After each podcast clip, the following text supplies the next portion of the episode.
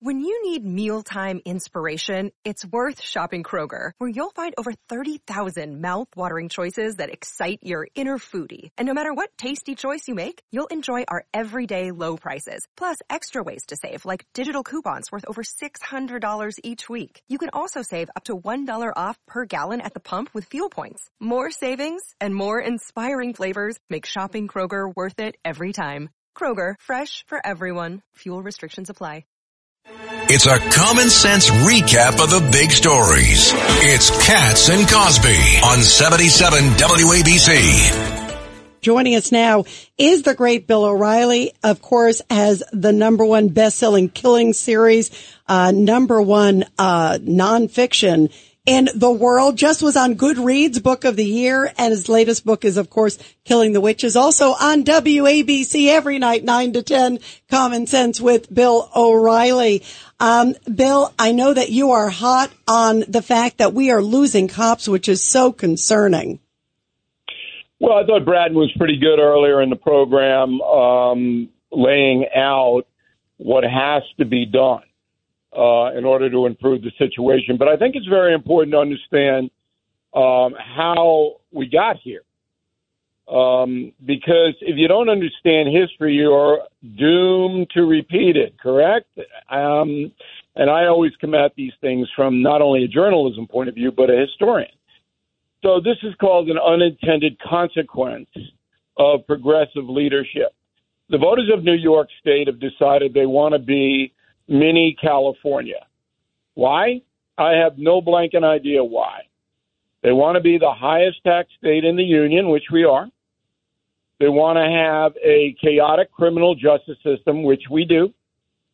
They want to have a one party, essentially a one party system in Albany, which there is. And now the consequences of that are being felt by every single individual who lives in the state. Now, you would think there would be a Boston Tea Party, okay? Maybe a uh, uh, a Tea Party down in Brooklyn on the docks, and we'd be throwing effigies of these people in the in the bay, in the Hudson River or the East River, but we're not. You don't see a popular uprising, and I have to tell you, I don't understand it. It's right before your eyes. In California, it's the same thing. You see the devastation of San Francisco, Los Angeles. You know how corrupt your government is. And it's the same thing here. You elect a mayor, Eric Adams, who is a huge sanctuary city cheerleader. Well, the unintended consequence of that is now you can't pay your cops. So you're not going to have as many, and the good ones, the vets, are packing it up.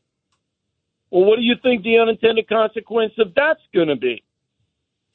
Somebody hurting you. That's what it's going to be. Yet, if the election were held tomorrow, you, the progressive left would still win. And that's why hundreds of thousands of people are leaving New York State and city. Exactly that. So how do you break that cycle, uh, Bill? Because you're right. Like, what does, I mean, I feel like we're, we are at, at such a degradation right now. I mean, look at the, between the, the crime and everybody smoking weed and, uh, I mean, there are so many issues. The taxes, we're all talking about congestion pricing. Uh, what is it going to take? The migrants? I, I mean, how do you turn it around? Well, 40% of New York City school children are truant that's the worst of the worst. So the next generation is going to be worse than this generation. Uh, the only way you they're going to be dumb, dumb up. Well, it's not. It's look. If you don't know anything and you can't earn a living, what do you think you're going to turn to? Crime. So, Crime. the only way to turn it around is if the media would turn around. And I don't see that happening. And it's a very interesting uh, thought process. So you've got the New York Times that couldn't care less about New York. All right, it's in business to promote a liberal agenda nationwide. You got the New York Daily News essentially out of business because its editorial policies were so insane. You the New York Post, which is conservative. But the local news stations, all five of them, almost completely abdicate their responsibility to report honestly about what's happening in New York City. Instead, they give their weatherman four and a half minutes. They cover every fire and, you know, the outrageous crime stories have to be covered. But you don't get any analysis on television. They're all scared to death of saying anything. When I was working at Channel 2, that was not the case. If the media doesn't turn around and begin to hold these liberal progressive politicians accountable, which they are not, then you're not going to have a turnaround. It's not going to. Bill, this is Craig Eaton. Uh, the one problem I see is you're not going to be able to turn anything around unless we can motivate Republicans to go out and vote. And, and in 2022 and 2023, the Assembly and the Senate in 22 and the Council in 23, we have the worst crime figures we've had in decades. And if that's not going to motivate people to go out and vote to change the tide and the course of this city and state, how are we going to get people elected with common sense? WABC is a good example of a media operation that has risen to the top of the radio market here the largest market in the country by laying out the dangers of what we are facing from the progressive juggernaut. But the television stations have not followed suit.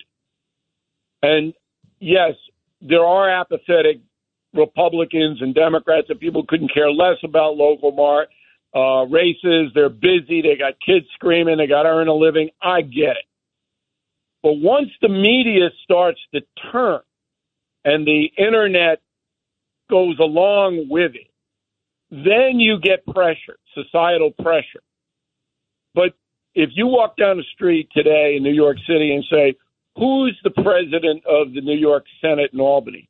You think anybody's going to know that? No one.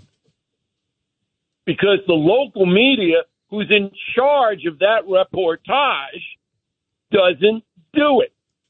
They want to car- they want to ca- cover a cat in a tree in Queens, and I'm saying that literally.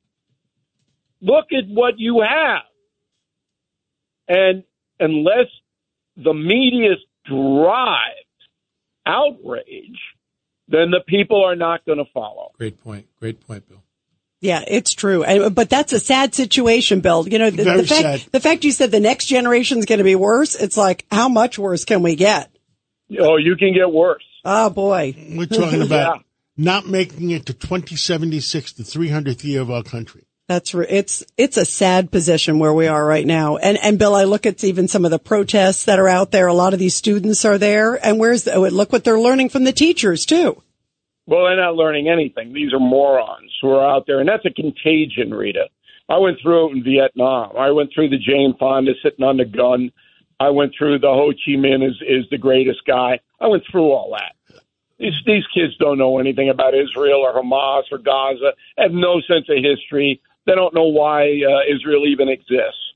They're out there because their friends are out there. It's fun. They're getting to cause trouble. The high school in Queens threatening the teacher. All that's fun for them. It's scary. No leadership, no Bill, responsibility. Bill O'Reilly, what are you going to talk about at 9 o'clock tonight?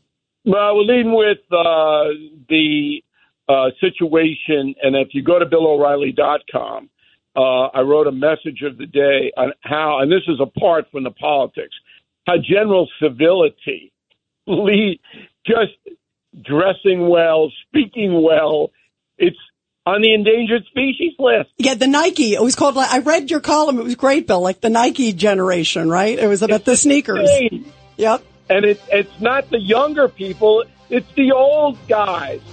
They're wearing a thousand dollar suits and the sneakers. What?